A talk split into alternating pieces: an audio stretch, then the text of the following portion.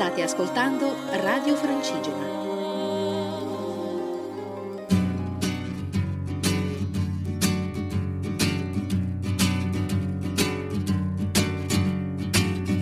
Sono solo per la strada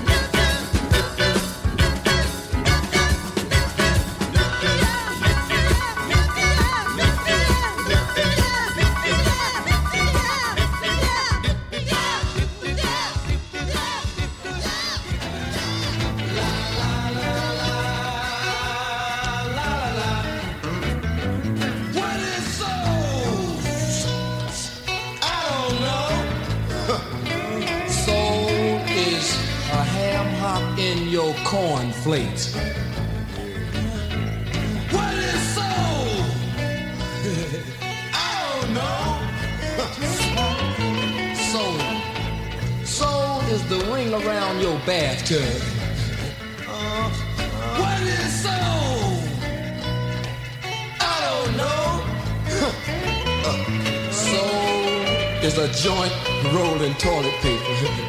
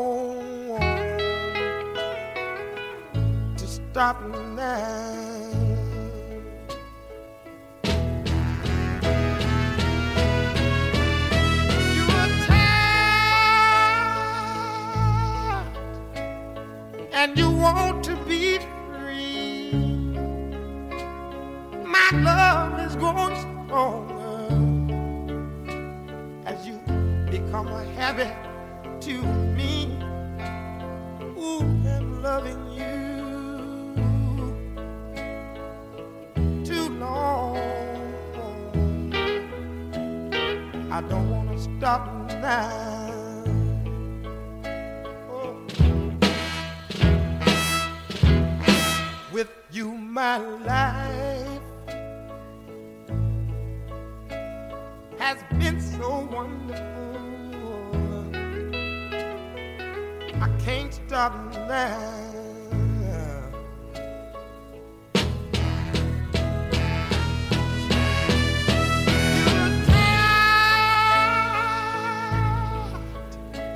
and your love is growing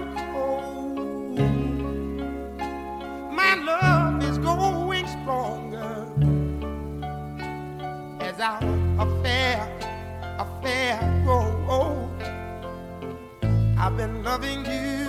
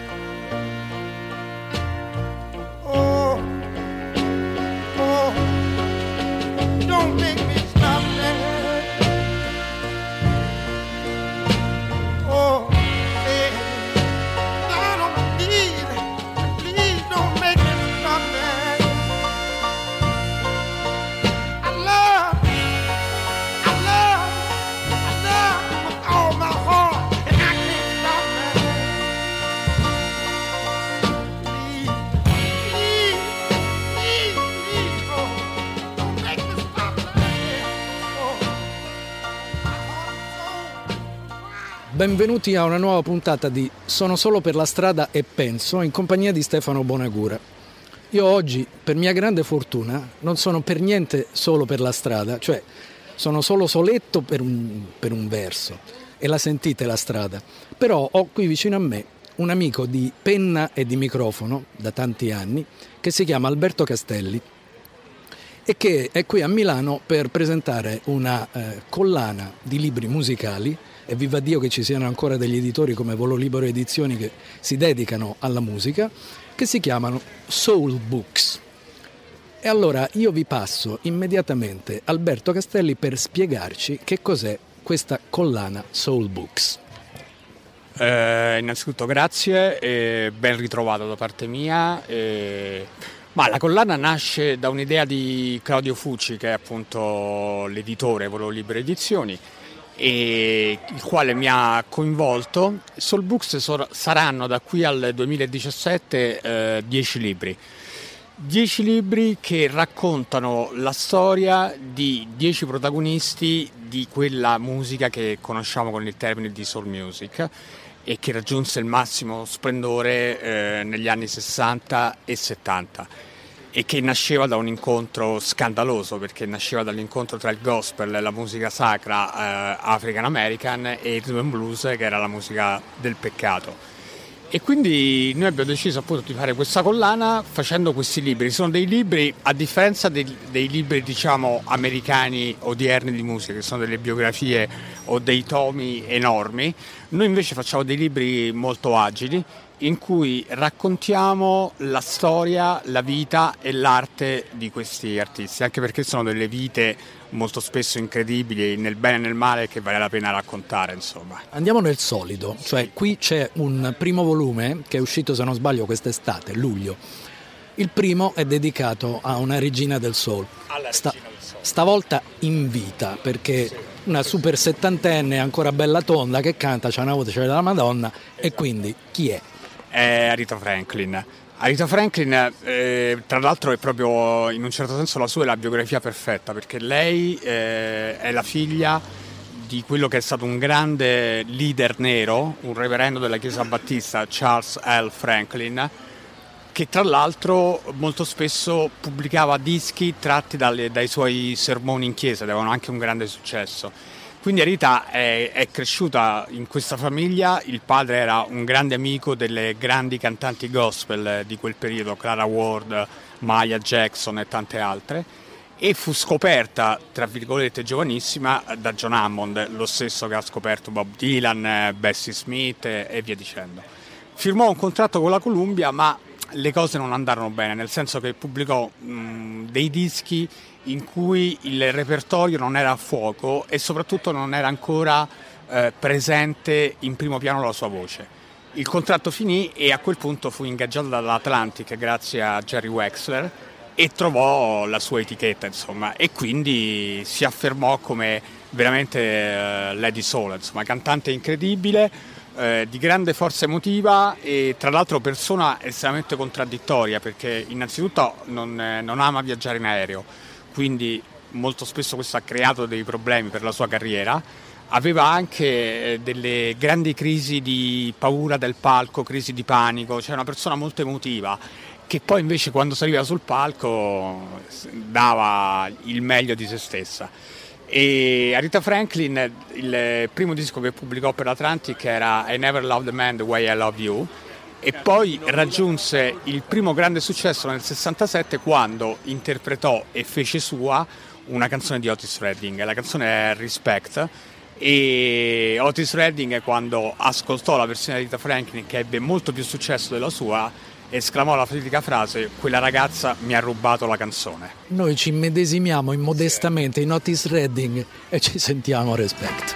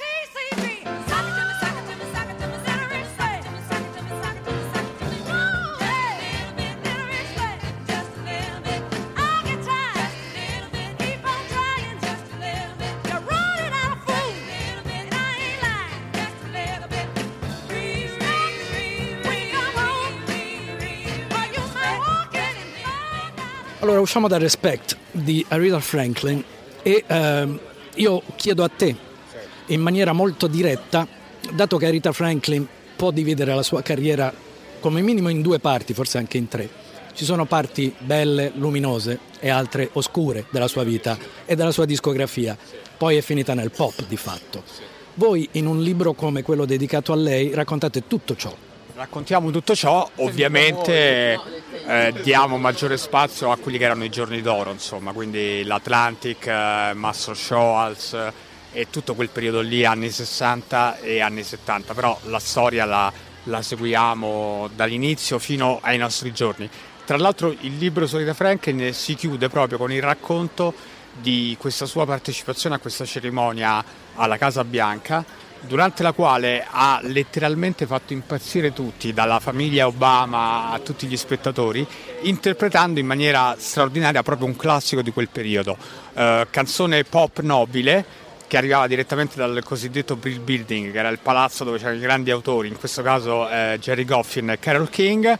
Carol King era presente in questa serata e c'è proprio l'immagine di Carol King che si alza piangendo perché la forza di, della voce di Rita Franklin è ancora fortissima e la canzone appunto è You Make Me Feel Like a Natural Woman. Looking out on the morning rain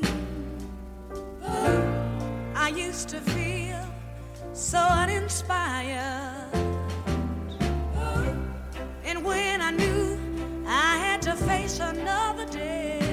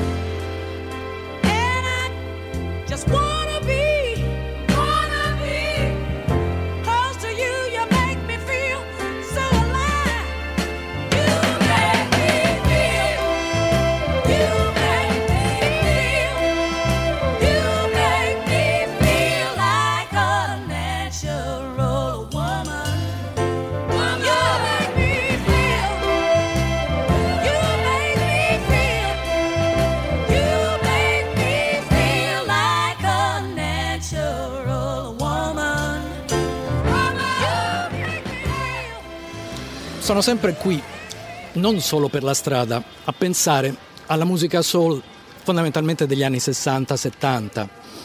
In questi soul books abbiamo parlato del primo dedicato a Rita Franklin, ce n'è un secondo, sempre uscito quest'estate, che è dedicato ad un altro grande, anche lui in vita per nostra grande fortuna. Chi è?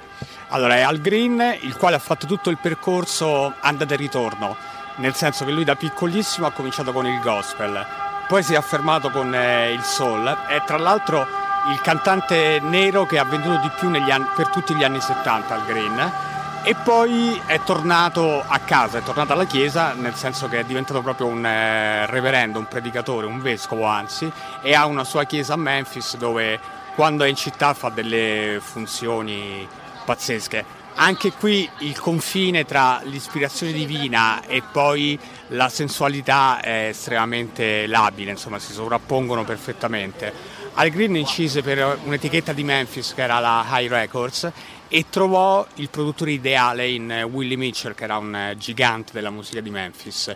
Il rapporto tra i due, anche se poi negli ultimi anni avevano litigato, insomma a metà degli anni 70 si erano separati, però fu un rapporto splendido, una collaborazione proprio creativa estremamente riuscita. In un certo senso Willie Mitchell è stato anche un po' il George Martin di Al Green, insomma era qualcosa di più di un eh, semplice produttore e Al Green ottenne il suo primo enorme successo nel 71 con una canzone d'amore che probabilmente è la canzone d'amore e che è intitolata Let's Stay Together.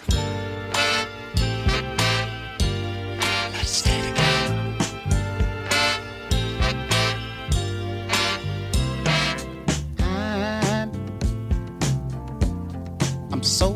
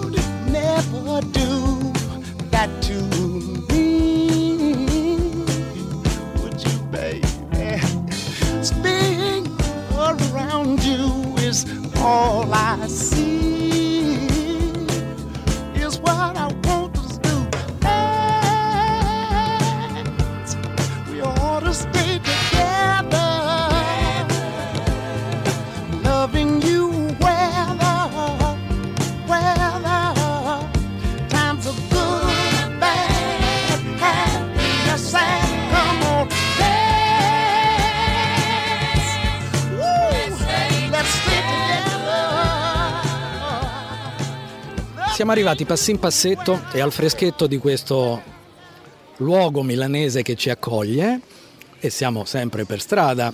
Stefano Bonagura in compagnia di Alberto Castelli, eccezionalmente lo sottolineo, per parlare di un terzo libro di questi Soul Books editi da Volo Libero Edizioni. E qui arriviamo ad un primo artista che non c'è più, gravemente, perché indubbiamente era un genio. e Marvin Gaye. Con Marvin Gaye arriviamo anche a quello che fu definito il eh, suono della giovane America, cioè il suono della Motown, il suono appunto che fu lanciato da questa etichetta di Detroit di proprietà di Barry Gordy e che ha influenzato profondamente tutto quello che è arrivato dopo.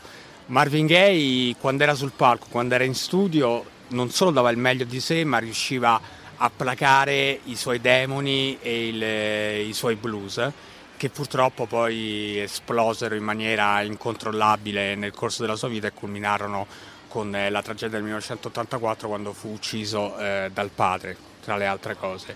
E lui ebbe sempre un rapporto conflittuale non solo con il mondo, non solo con, le con, eh, l'autorità, ma anche e soprattutto con la Motown e con Barry Gordy, al punto che lui nel 1971 voleva realizzare un disco che lui eh, considerava importantissimo ed era il suo capolavoro, ma la casa discografica non voleva perché era un disco da un lato musicalmente proiettato in avanti e per quanto riguardava i testi non erano le classiche canzoni ballad d'amore della Motown, ma erano canzoni che parlavano di quello che accadeva in America in quel momento, del Vietnam. Eh, Gay in quel periodo riceveva molte lettere dal, dal- dal Vietnam, dal fratello che era appunto a combattere in Vietnam e parte di queste lettere diventarono poi il canovaccio sul quale realizzò questo disco.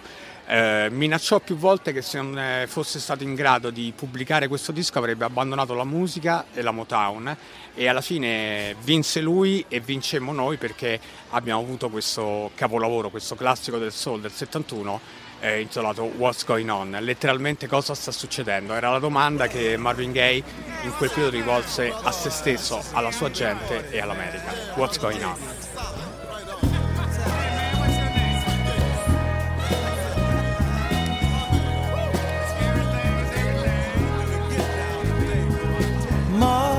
Mother, there's too many of you crying. Brother, brother, there's far too many of you dying.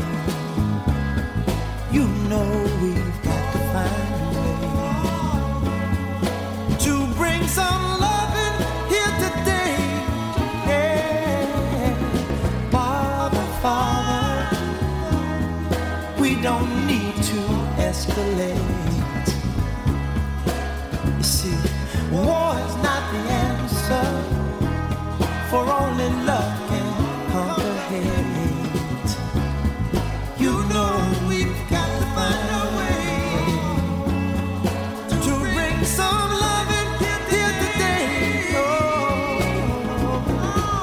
picket lines and picket signs. Don't punish me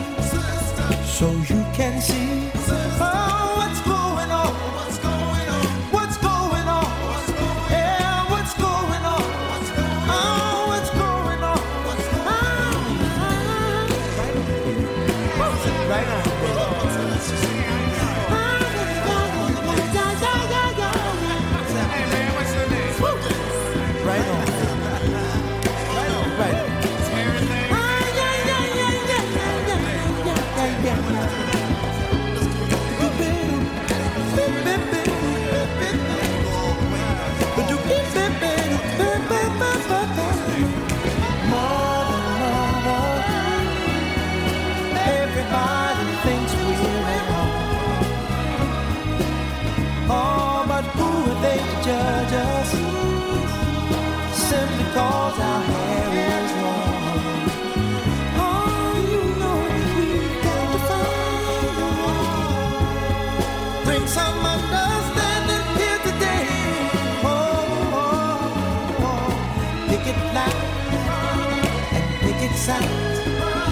Don't punish me with brutality. Come on, talk to me. So you can see. what's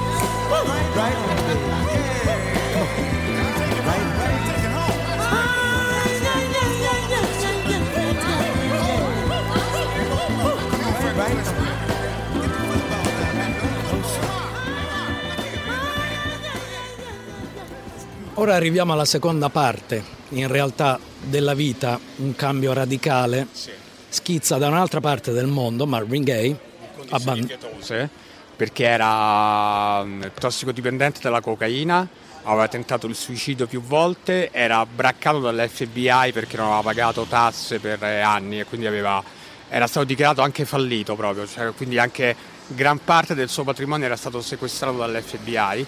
Si trasferisce eh, prima a Londra e poi, incredibile ma vero, attraverso un manager che lo convinse, arriva in Belgio in particolar modo a Ostenda e poi anche a Waterloo, cioè il posto della classica eh, battaglia di Waterloo. E, e lì in quel posto comincia da solo a immaginare un nuovo disco e un nuovo sound, un nuovo suono.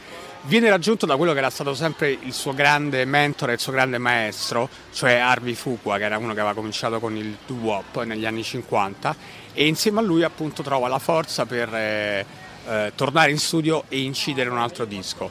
Il disco è intitolato Midnight Love e tra le altre cose in quel disco, a parte eh, gli intrecci vocali, perché Marvin Gaye incideva più volte sempre la sua voce e costruiva i cori proprio in questo modo, oltre a questo eh, lui si avvicina al suono di quelle che erano le, balle- le batterie elettroniche di quel periodo e elabora un disegno, una linea di batterie elettroniche che poi condizionerà nel bene e nel male il solo e la musica nera, il pop nero degli anni 80 e 90. Insomma, quell'incedere, quella battuta, quel modo appunto di usare le percussioni e le batterie elettroniche comincia con questo disco e in particolar modo con questo brano che fu il primo grande successo tratto da, da questo disco, vuol dire Sexual Healing, l'album è Midnight Love e la voce è quella di Marvin Gaye.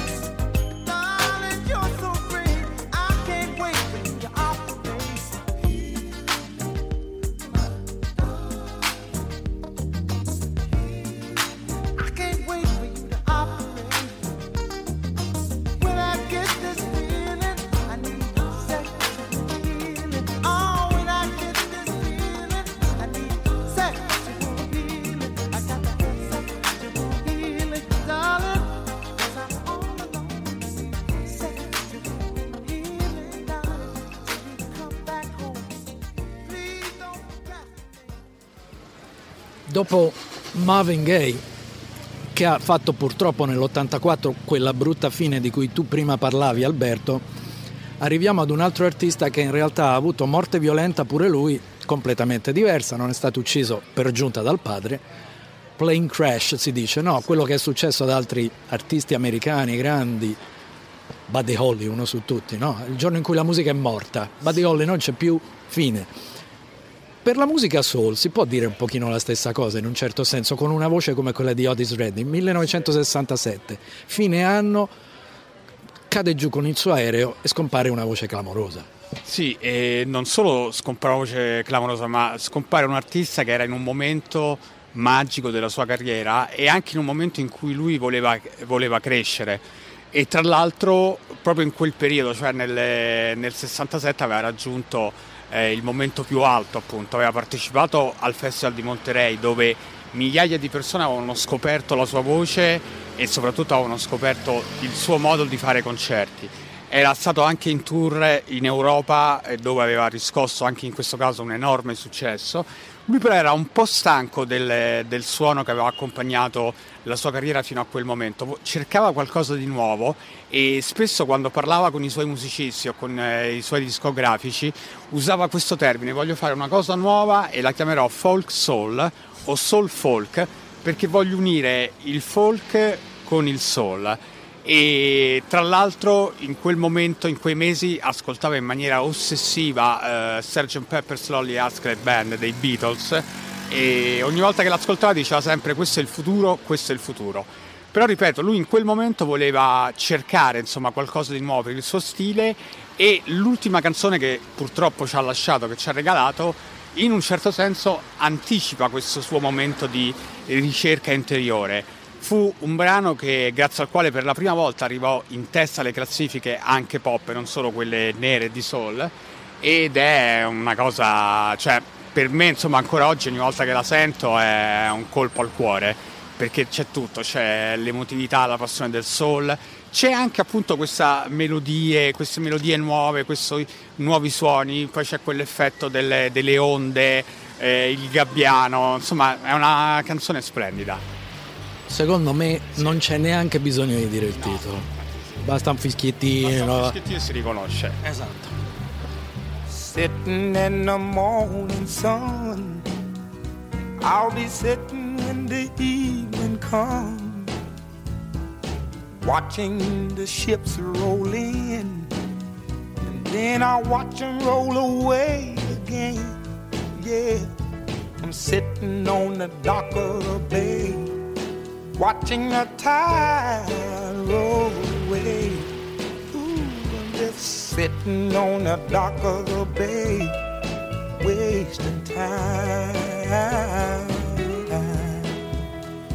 I left my home in Georgia, headed for the Frisco Bay.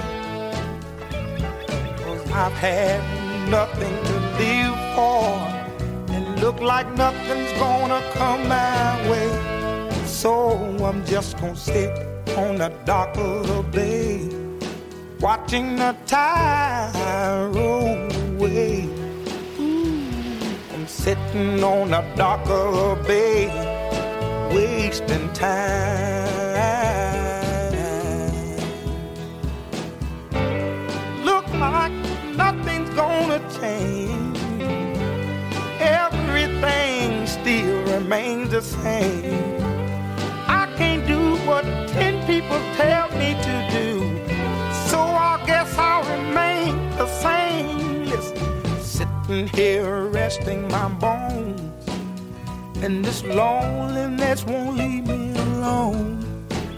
Listen, 2,000 miles I roam just to make this dock my home.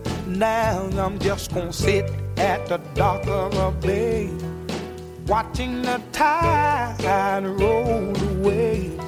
Ooh, I'm sitting on the dock of a bay, wasting time.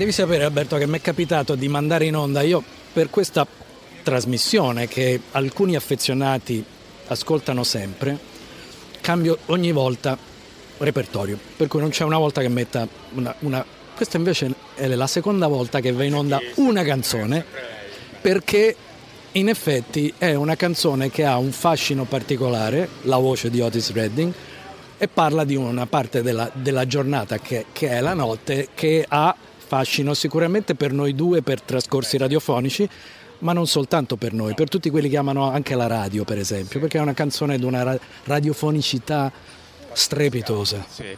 E, e tra l'altro è ambientata proprio quando manca un quarto alle tre, alle due e tre quarti di notte o del mattino, di notte molto tardi o del mattino molto presto, come dicevamo un tempo. E la canzone è Cigarettes and Coffee. E Otis Redding è, è stato il cantante soul che secondo me più di ogni altro ha modellato la soul ballad eh, classica, cioè la canzone d'amore, anche perché lui aveva questa grandissima eh, passione. Era strano perché non aveva l'eleganza di altri artisti come Sam Cooke, come Marvin Gaye, però riusciva proprio a, a trasmettere tutta l'emozione che, che aveva dentro di sé e, e quindi riusciva a coinvolgere e ad emozionare anche quelli che ascoltavano questa canzone.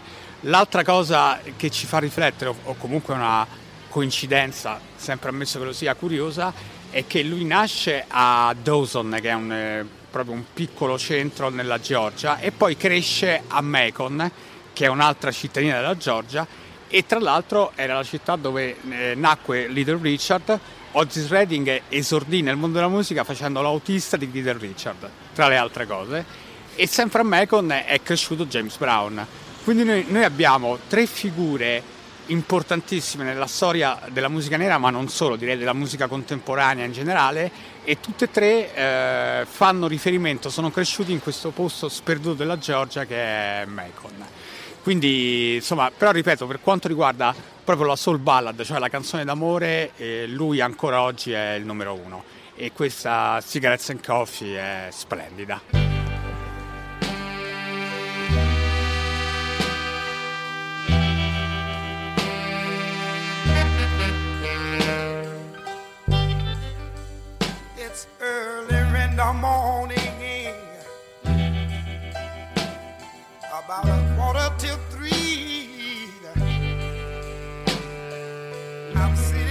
Talking with my baby over cigarettes and coffee. And to tell you that, dog, I've been so satisfied. Honey, since I've met you, baby, since I've met you,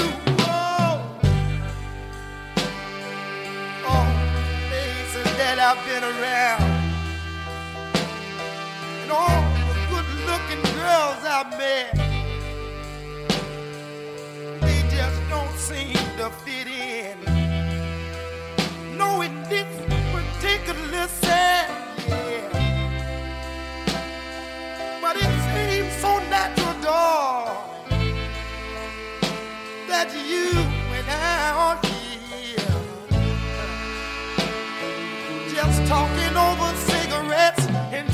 coffee.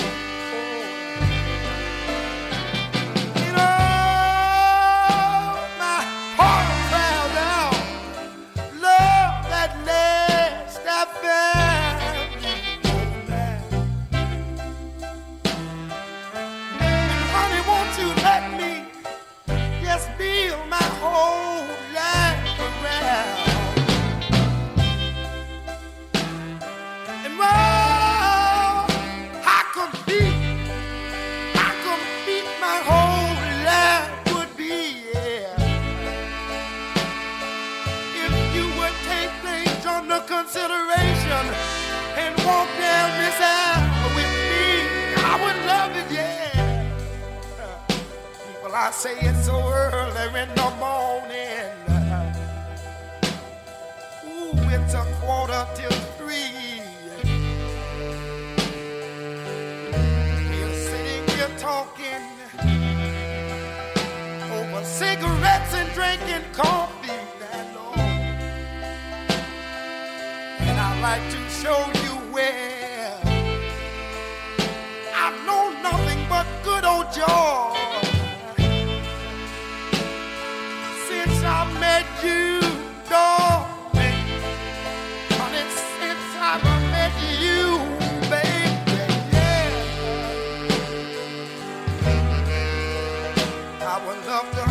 Another drink of coffee